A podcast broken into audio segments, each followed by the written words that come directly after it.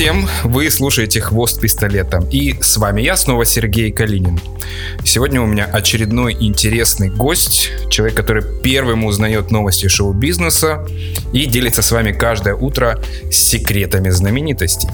Это ведущий «Звездного пути», комментатор Евровидения, ну, при этом еще муж и отец двух детей, да и вообще просто отличный парень. Тимур Мирошниченко. Тимур, привет. Да, привет, Серж, привет всем. Э, очень рада тебя слышать, но не видеть. Мы тебя видим в другом э, амплуа. Мы сегодня, конечно же, в первую очередь поговорим все-таки о работе на ТВ, потому что ты знаешь, всех интересуют вот эти вот фишечки, внутрички. Не без того. Я думаю, что ты все это расскажешь. Ну и все остальное, что с этим связано. Ну, а в конце будет э, блиц-опрос традиционно. Поэтому поехали. В этом выпуске Тимур расскажет о дружбе и обидах в шоу-бизнесе, факапе на Евровидении, после которого он проснулся знаменитым, и признается, как завоевал жену, в чем секрет их прочных отношений и как присутствовал на родах своих детей. А за правильное настроение выпуска отвечает, как всегда, 15-летний Гленфидих Солера Резерв хочу э, тебя спросить, как же все-таки попадают на телек, потому что, знаешь, есть такое широко распространенное мнение, что там или должна быть, как говорят, волосатая рука, э, не знаю, через постель, там кто там еще что придумывает. Как ты попал на ТВ? Ну, через постель это, наверное, самый быстрый путь. Так, так. Если есть что рассказать, я только рад. А, нет, у меня все прозаичнее, да, у меня все прозаичнее. И мне кажется, что и на самом деле путь через постель уже в наше... В 2020-м это уже такой, как стереотип, определенный шаблон. Ну вот, кстати, я тебя попрошу, вот э, не раскрывая имен, все-таки э, через э, тебя, через рабочие твои взаимоотношения проходит очень много людей. Mm-hmm. Скажи мне, вот на твой взгляд, вот в процентном соотношении, сколько людей по талантам, а сколько людей все-таки по блату? Вот в звездных э, вот этих эшелонах. Ну, может быть, я идеалист, но мне кажется, что сейчас, сейчас, в 2020 году, наверное, все-таки где-то процентов 80 это все-таки по таланту, так сказать, да, те, которые заслуживают это место. Почему? Потому что э, сейчас современное телевидение, э, оно же уже немножко другое, да, если там 10, 15, 20 лет назад э, было условных 5 каналов, соответственно, да, было мало места, вот, и, соответственно, тогда этим пользовались и те власть имущие, да, те, кто стояли у руля, и, соответственно, там те, кто хотели туда попасть. Вот, и этот путь, наверное, он как бы имел право на жизнь в то время. Сейчас, учитывая количество каналов, количество предложения на телевизионном рынке и, более того, адский рост э, интернет-телевидения, да, назовем это так,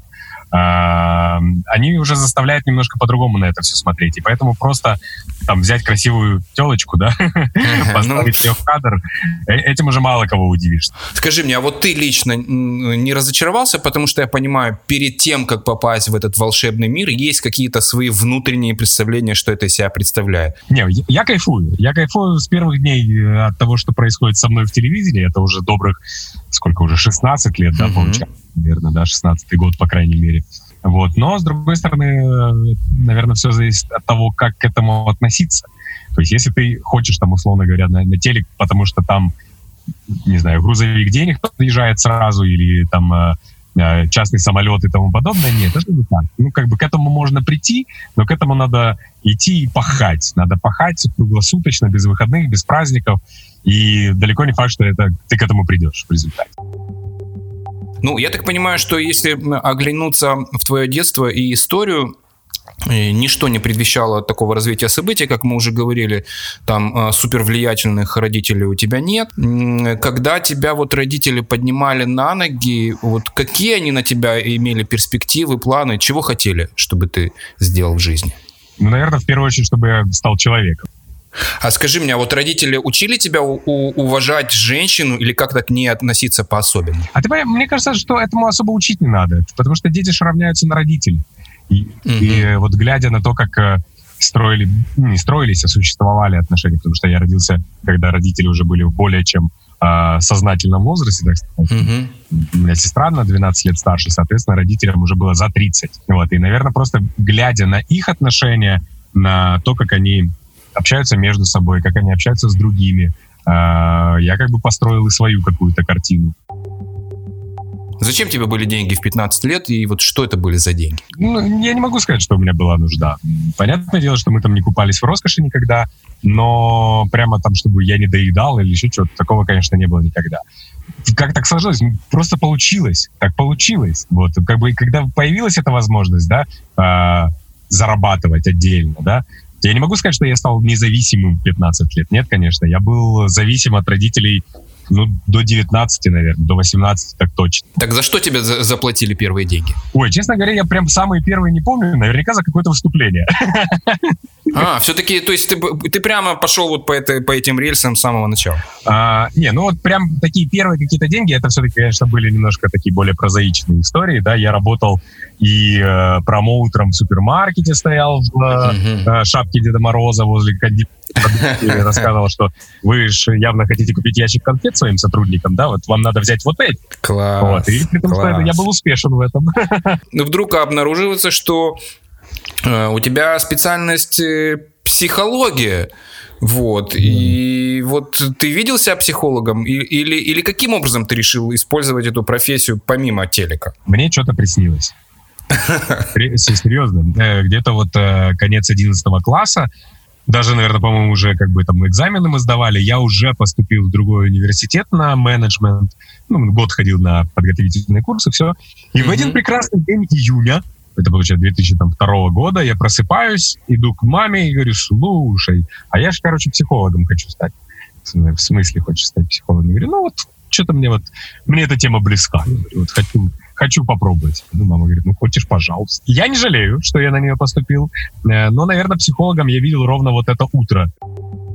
А вот такой у меня к тебе вопрос. Если вспомнить э, психологические факультеты институтов, там же одни девушки. Может быть, ты с этой мыслью проснулся? А, я, наверное, когда мне это снилось, не знал еще об этом. Но да, это подтвердилось, когда я пришел на на посвящение в студенты и, кстати, сразу начал работать э, в этот день, потому что мне э, почему-то, я не знаю вообще, почему именно так сложилось, именно мне решили вручить символический ключ от университета вот в день э, посвящения студентов. Вот, поэтому я сразу так зарисовался. То есть ты прошел всю эту психологическую лестницу, а вот если вспомнить про Евровидение, это как раз э, э, такое событие, в котором очень много противоречивых моментов, каких-то, наверное, конфликтных даже. Э, что-то пришлось тебе из арсенала психолога достать и применить вот на этой площадке? Э, ты знаешь, наверное, не одним Евровидением это ограничивается уж точно, да, в любом случае это помогает. Я не могу сказать, что я получил какие-то колоссальные знания, потому что в университете это, как ни крути, больше теория, нежели практика. Угу. При том, что теория, которая, мне кажется, даже практикующим психологам нахер не нужна. Потому что на разных этапах жизни и формирования личности, ну, вот абсолютно разные какие-то потребности в ней. Скажи мне, а вот, э, возможно, ты считаешь, э, что какие-то твои вот психологические э, качества, в том числе приобретенные во время образования, помогли тебе все-таки занять свое достойное место на, на, на Евровидении. Вот если вспомним Вову Остапчука, да, небезызвестного и тебе человека, известного с разных сторон, то вот он проснулся знаменитым как раз после того, как провел Евровидение. Вот. А вот как у тебя было? То есть э, насколько ты легко зашел вот э, в этот сияющий мир? Ну нет, нелегко, и не проснулся я в семнадцатом году знаменитым. Если и проснулся я, наверное, в одиннадцатом знаменитым после моего э, фееричного э, выпада в эфире снова-таки Евровидение, когда я рассказал, что я думаю о тех людях, которые насиловали мне уши, а это совершенно случайно прошло в эфир. вот, тогда только... А напомни, пожалуйста, я думаю, что многие уже не слышат, а это вот как раз вот такие вот внутрички, факапы, которые иногда действительно забавно вспомнить. Ну, это была прекрасная история. Дюссельдорф, 11 год, Евровидение, первый полуфинал. А, короче, самое странное, что немцы, которые строили комментаторские позиции, на площадке. Короче, они что-то нахомутали с э, подключением, mm-hmm. и по большому счету у комментатора, ну, одна кнопка. Это on air, она же mute. То есть ты ее нажимаешь, ты выходишь в эфир, нажимаешь, она не горит, ты, значит, замутирован. И вот э, они что-то там налажали. И когда все одновременно комментаторы включились, где-то пошла там, ну, что-то завертелось, закрутилось, и пошло не так. И я, значит, начинаю неистово комментировать, это же добрый вечер, там, Евробача, дела, рассказываю, это добрых минут пять. Эти пять минут происходят сопровождается ну, диким просто ором э, людей из Киева, которые в Киеве принимают сигнал и выводят уже в эфир национального вещателя. Типа, Тимур, Тимур, ты где? Ну, оно сопровождает матом, безусловно, да. И я, продолжая комментировать, но это такая особенность ведущих, которые могут спокойно говорить, э, когда им в ухо кто-то орет, э, э, я продолжаю работать и анализирую, что происходит вообще. То есть я понимаю, что связь не утрачена, она может быть, это, ну, как бы, может, там, спутник упал, еще что-нибудь. Связь не утрачена, если я их слышу. Вот. Они меня не слышат, у меня, я, я так подозреваю, наверное, кто-то рукожопый в Киеве нажал какую-то кнопку, которая меня зажала, э, раз я их слышу, они меня нет. Ну, как бы продолжаю работать. Параллельно пытаюсь вызвать саппорт местный, который должен мне разъяснить, в чем проблема. У меня разрывается мобильный телефон, который не должен, в принципе, находиться в комментаторской, потому что завязка идет и так дальше. Короче, это пять минут трэша вообще, сумасшествие. Вот. И э, когда начинается песня, а это для, для комментатора Евровидения момент, когда он может не говорить, вернее, должен не говорить, я нажимаю кнопочку «Мьют», откидываюсь в своем кресле, ну и позволяю рассказать все, что я думаю об этих ребятах. Вот. В эфир прошло только четыре слова. Тирада была значительно длиннее, в эфир прошло только четыре слова. Литературное из них было только оба. Но, видимо, слова были такие, что раз ты проснулся знаменитым. Да, ты что, футболки печатали с этой фразой. Вот, это было, это было жесть, конечно. Короче, а, на утро я реально, я проснулся и об этом не рассказал и не написал только ленивый. Это было О, шок, скандал, мат в эфире Евровидения, там, ведущий Тимур Мирошниченко и так дальше. Ну, короче, мне после этого работать в пять раз больше стало. Это правда. Ну, слушай, то есть э, плохого пиара не бывает, знаешь, как говорят. Хотя, с другой стороны, если вспомнить того же Остапчука, когда он, в принципе, можно сказать, что он облажался э, фразой про Евровидение, про геев, инвалидов и фриков, ну, может, не, не, не, неосторожность, может, еще что-то. А были вот какие-то у тебя фразы, за которые вот может быть, тебе лично потом было как бы некомфортно, неудобно, стыдно? Ну, случайно, всякое бывает. Возможно, в момент, когда это происходило, было, да, там со временем я понимаю, что как бы, ну, а что тут такого, да? То есть прямо такого катастрофического ничего не было. Понятное дело, что, угу. наверное, далеко, ну, зачастую, часто там случается, когда э, слова чуть быстрее выходят из тебя, нежели там твой мозг говорит, стой, не делай этого, да? Вот, например, когда Кончита Вюрст выигрывала Евровидение, да, я себе там позволял в эфире такие колкости, как из серии «Бородатая женщина» и тому подобное. Блин, ну это было, ну же, а что, а как? Ну это же реально бородатая Ну это же правда, в конце концов. Понятное дело, что сейчас это уже назовут там сексизмом, эйджизмом и всем остальным вот этими модными словами, да? Mm-hmm. Вот. С другой стороны, блин, ну я, а что, я неправду сказал, что Понятное дело, что на меня многие обиделись. Притом, ну, понятное дело, в большинстве это представители ЛГБТ были.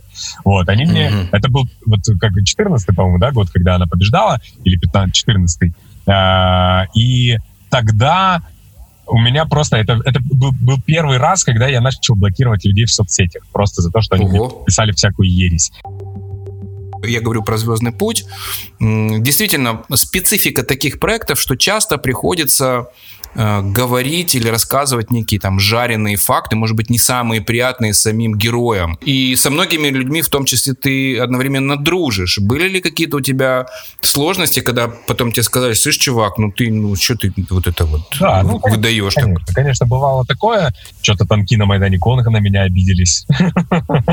вот. Но потом, потом... Как бы, Все вместе, коллективно? Ну, конкретно Фоз и Фагот, да. Ага. Вот, что-то они прям там буковать начали на меня. При том, что там был какой-то фестиваль, и мы их объявляли, и надо было, естественно, кучу времени тянуть, пока а, живое выступление. Одних а, backline одних уберут, выставят других. Это очень долго. А на улице стоят там десятки тысяч людей, которые как бы хотят э, концерта, а не слушать ведущих, которые тянут время, да. Вот. И мы уже там тянули как могли, потому что что-то у них там не получалось. Ну, я, не, я, честно, я уже не помню, что, что я сказал, ну, когда вот их объявляли.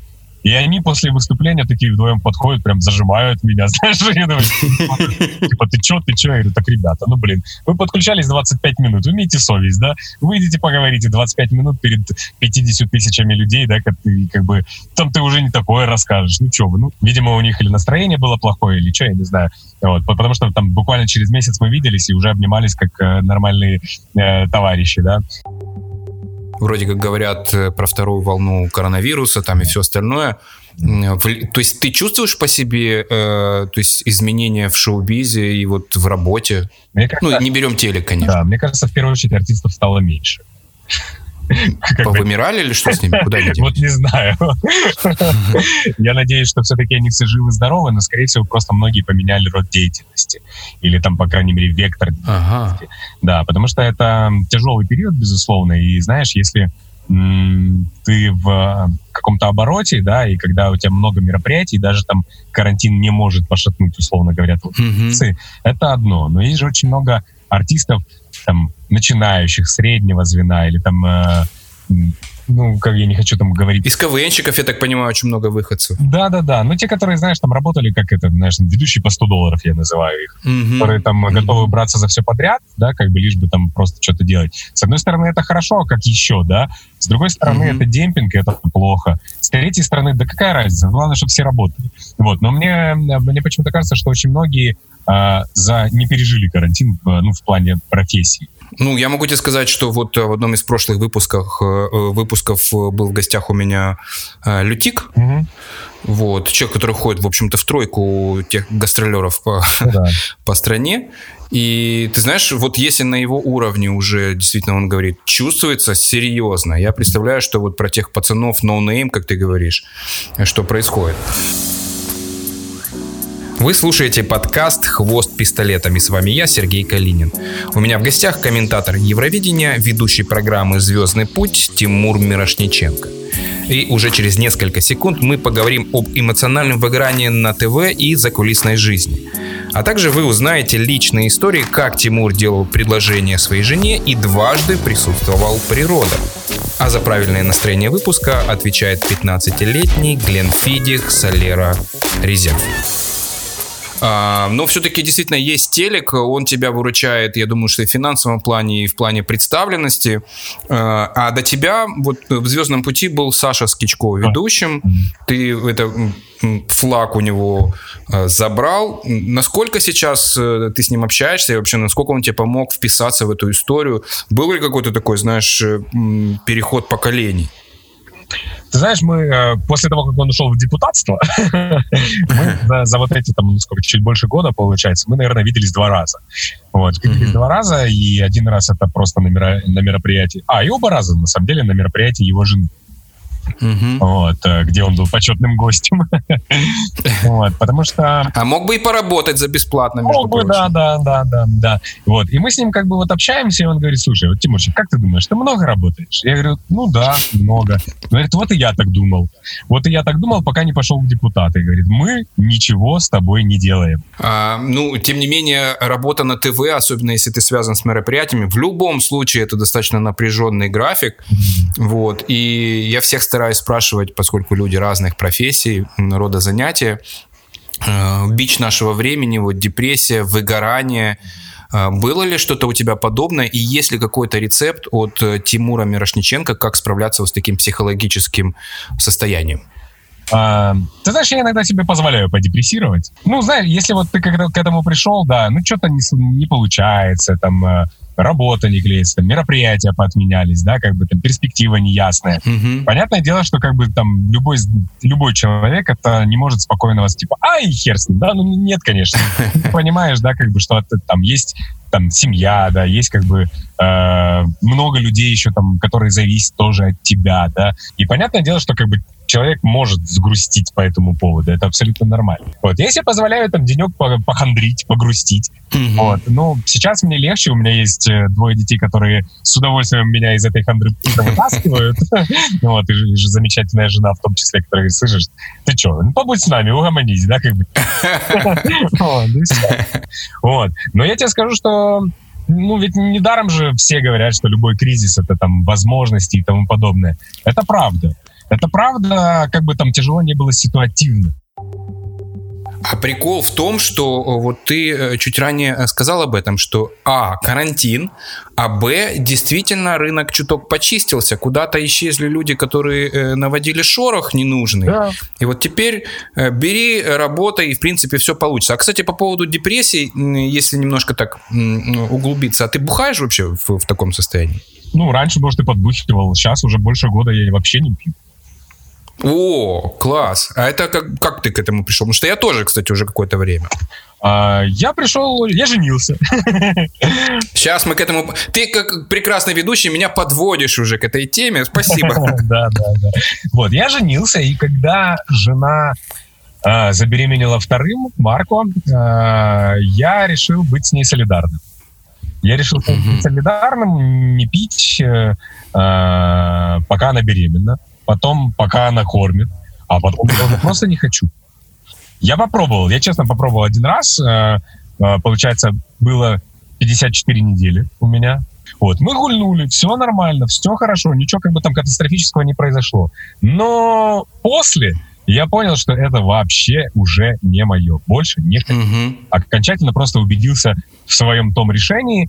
И, наверное, вот этот суточный перерыв в моем э, антиалкогольной, моей, моей, моей антиалкогольной жизни нынче, вот он был мне нужен просто, чтобы укрепиться в своих э, в своих решениях и в понимании того, что мне это больше не надо.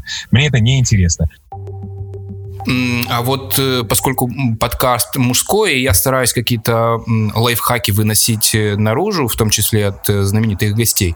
Вот как ты считаешь, алкоголь в определенном возрасте уже даже особенно влияет на внешний вид, ну вот на все вот это качество Конечно. кожи, как выглядит лицо? Конечно.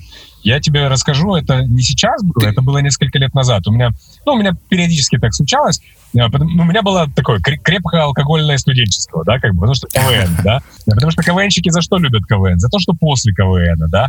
Mm-hmm. И, понятное дело, это постоянный фестиваль, и, ну, мы бухали очень много. А, был какой-то период времени, я а, несколько месяцев тоже не пил, а, пропивал всякие там вот эти вот э, для печени, там, ну, вот, вот не знаю, короче, вот этот как восстановительный, да. Ну, просто хотел себя привести в порядок, потому что начал себя чуть-чуть нехорошо чувствовать.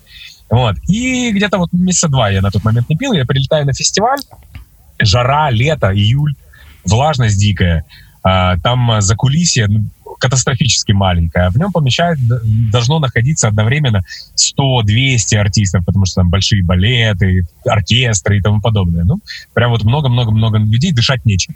И гримеры вообще просто не успевают э, после каждого выхода ну, конкретно ведущих, у нас было шесть, шестеро ведущих, не успевают просто подгримировывать, потому что они текут все. А я нет.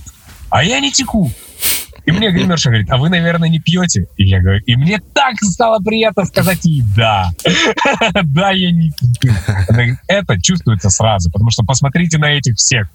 Я не в том числе и по запаху. Ну, одно дело по запаху, другое дело просто я не успеваю. Они потеют бесперестанно, да, они текут. Угу. А я стою, плюс 30 на улице, жара, и я нормальный, как бы не мокрею, не потею, мне ок. Хочу тебя спросить тогда, раз у вас семья не пьющая, вообще давай поговорим про семью. Да.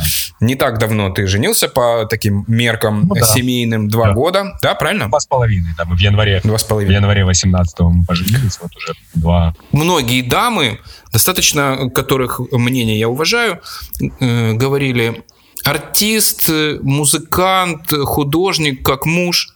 Не, наверное, нет. И вот такое отношение к, такое вот к людям творческих профессий достаточно настороженное. При этом э, твоя жена Инна, она адвокат. То есть человек абсолютно конкретной профессии да. и отношения к вопросам. Да. Вот э, сильная женщина, безусловно. Конечно. Вот как вы смогли э, найти смысл друг в друге? В чем?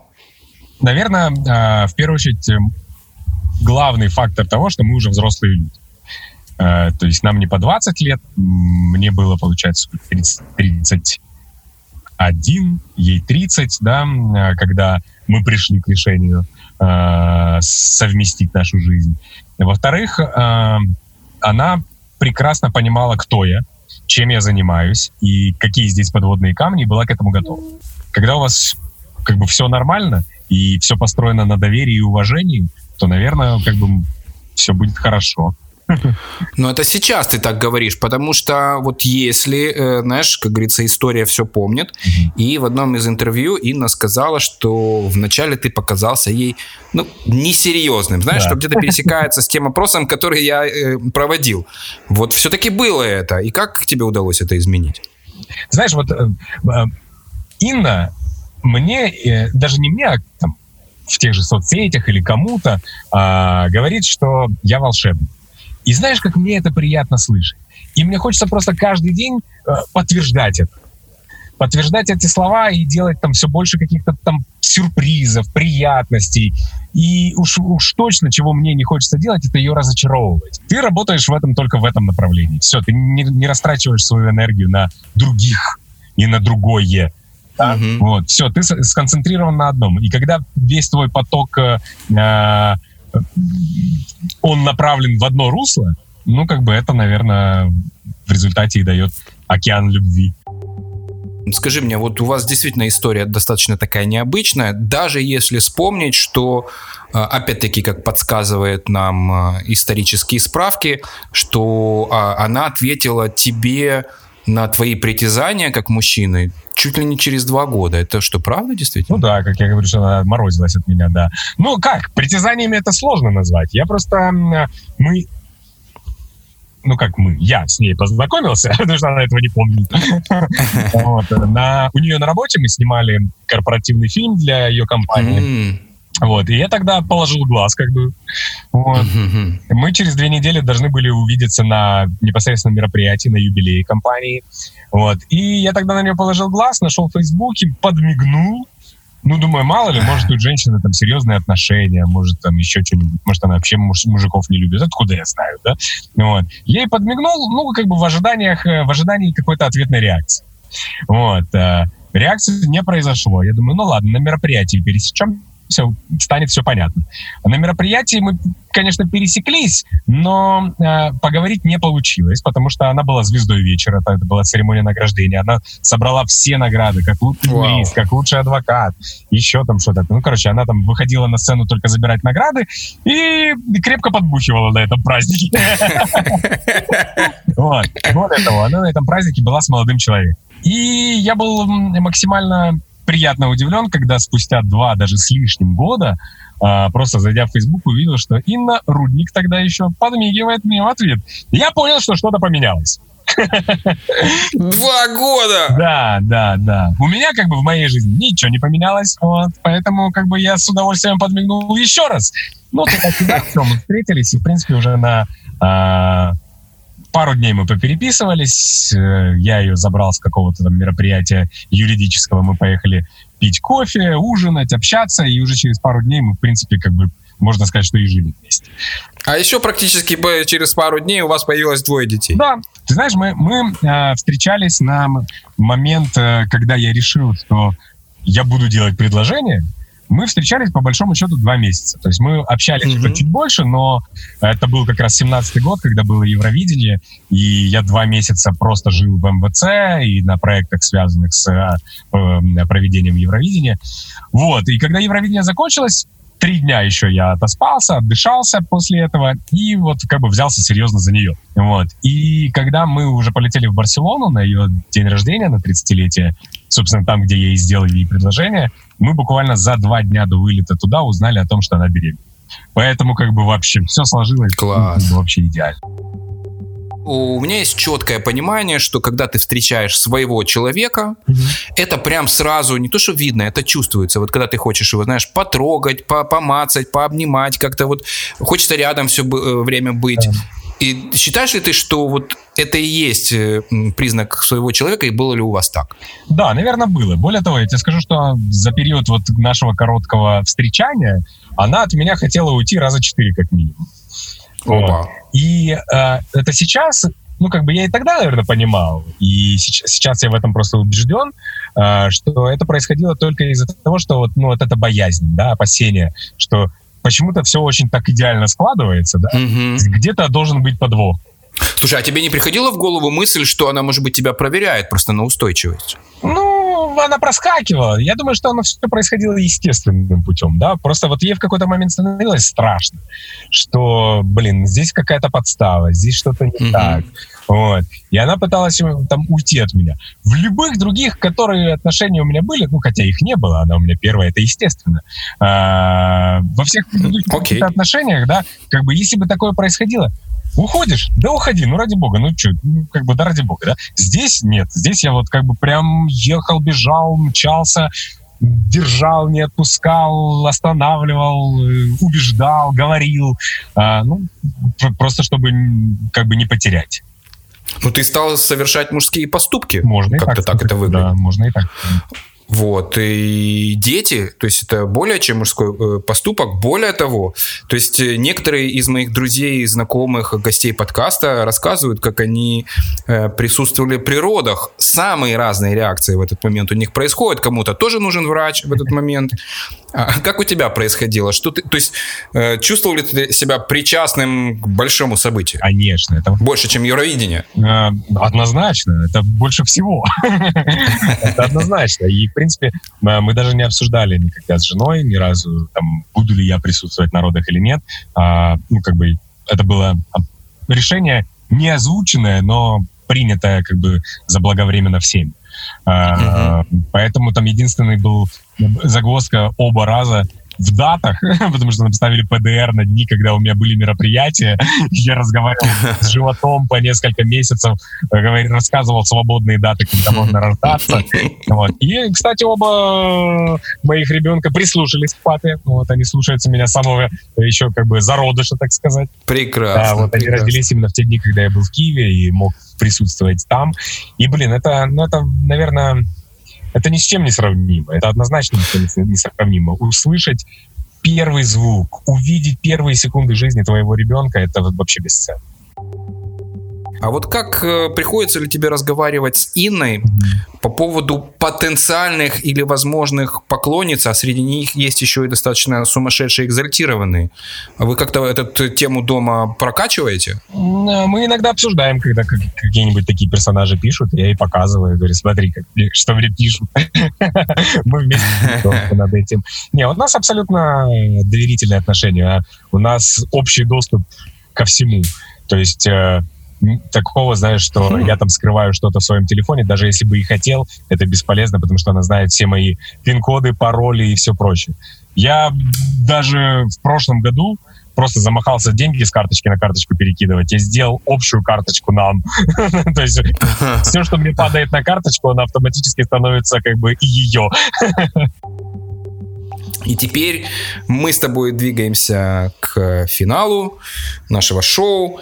И попрошу тебя быстро отвечать на мои блиц-вопросы, которые тоже, надеюсь, будут быстрыми. Готов? Да, готов. После команды «Стоп» снято я. А, Снимаю пиджак, снимаю звук и иду, ну, теперь использовать IQOS. Ага. То есть раньше Вредные привычки. сигаретку, да, теперь иду использовать Айкос. Э, Мое самое большое поражение в жизни. Поражение в жизни. Ух. Я вообще обычно плохое не запоминаю. У меня такая, такое есть свойство. Прекрасно, кстати, между прочим. как бы э, плохие какие-то не воспоминания, не какую-то негативную информацию в себе, потому что оно все влияет на общее состояние и на здоровье в том числе, даже, наверное, в первую очередь. Поэтому я всякую херню сразу забываю. Поэтому, возможно, что-то такое и было, но я уже забыл.